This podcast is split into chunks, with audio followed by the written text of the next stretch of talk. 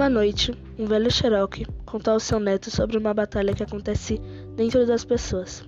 Ele disse: Meu filho, a batalha é entre dois lobos dentro de nós. Um é mau, é a raiva, a inveja, o ciúme, a tristeza, o desgosto, a cobiça, a arrogância, a pena de si mesmo, a culpa, o ressentimento, a inferioridade, as mentiras, o orgulho falso, a superioridade e o ego. O outro é bom. É a alegria, a paz, a esperança, a serenidade, a humildade, a bondade, a benevolência, a empatia, a generosidade, a verdade, a compaixão e a fé. O neto pensou naquilo por alguns minutos e depois perguntou ao seu avô: Qual lobo vence? O velho Xerox simplesmente respondeu: O que você alimenta?